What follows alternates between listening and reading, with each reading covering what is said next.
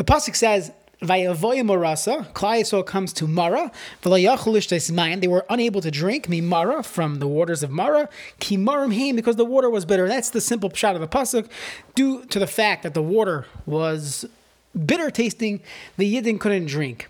However, Rabbi Yisrael Ruzhiner, the Ruzhiner Rebbe, he writes that Kimarim Haim means Klal Yisrael were bitter, and because they were bitter, the water tasted bitter as well. And it's all about your perspective. If you walk around bitter, everything in life is going to taste bitter.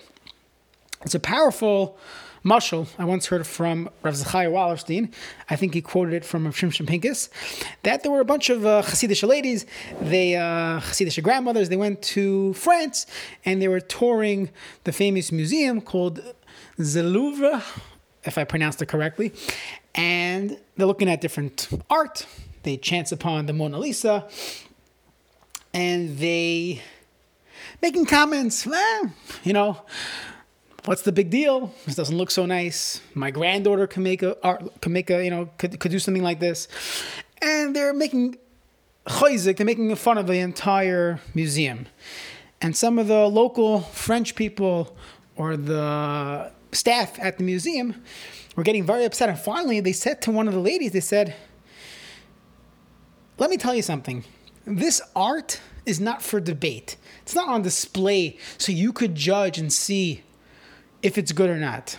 You, the customer, you, the visitor of the museum, you're the one that's being tested. If you could appreciate this art. So when you're making fun of the art, you're the one that's showing you don't have the fine appreciation for this beautiful piece. And that, that could be life. Life is really us. Life is a test. We're being tested every day to see can we recognize the Kadosh Baruch Hu in this thick, confusing, sometimes dark, and sometimes bitter world. And it's our responsibility to walk around not kimarim haim, that we're bitter and everything we're going to see is going to have that bitter taste. It's the other way to look at this world with positive eyes, looking through the proper lenses, the lenses of Torah, lenses of Chazal, and through that, appreciating what a beautiful world Hashem created, the masterpiece. So, just something to think about that we're the ones that are being tested and not God.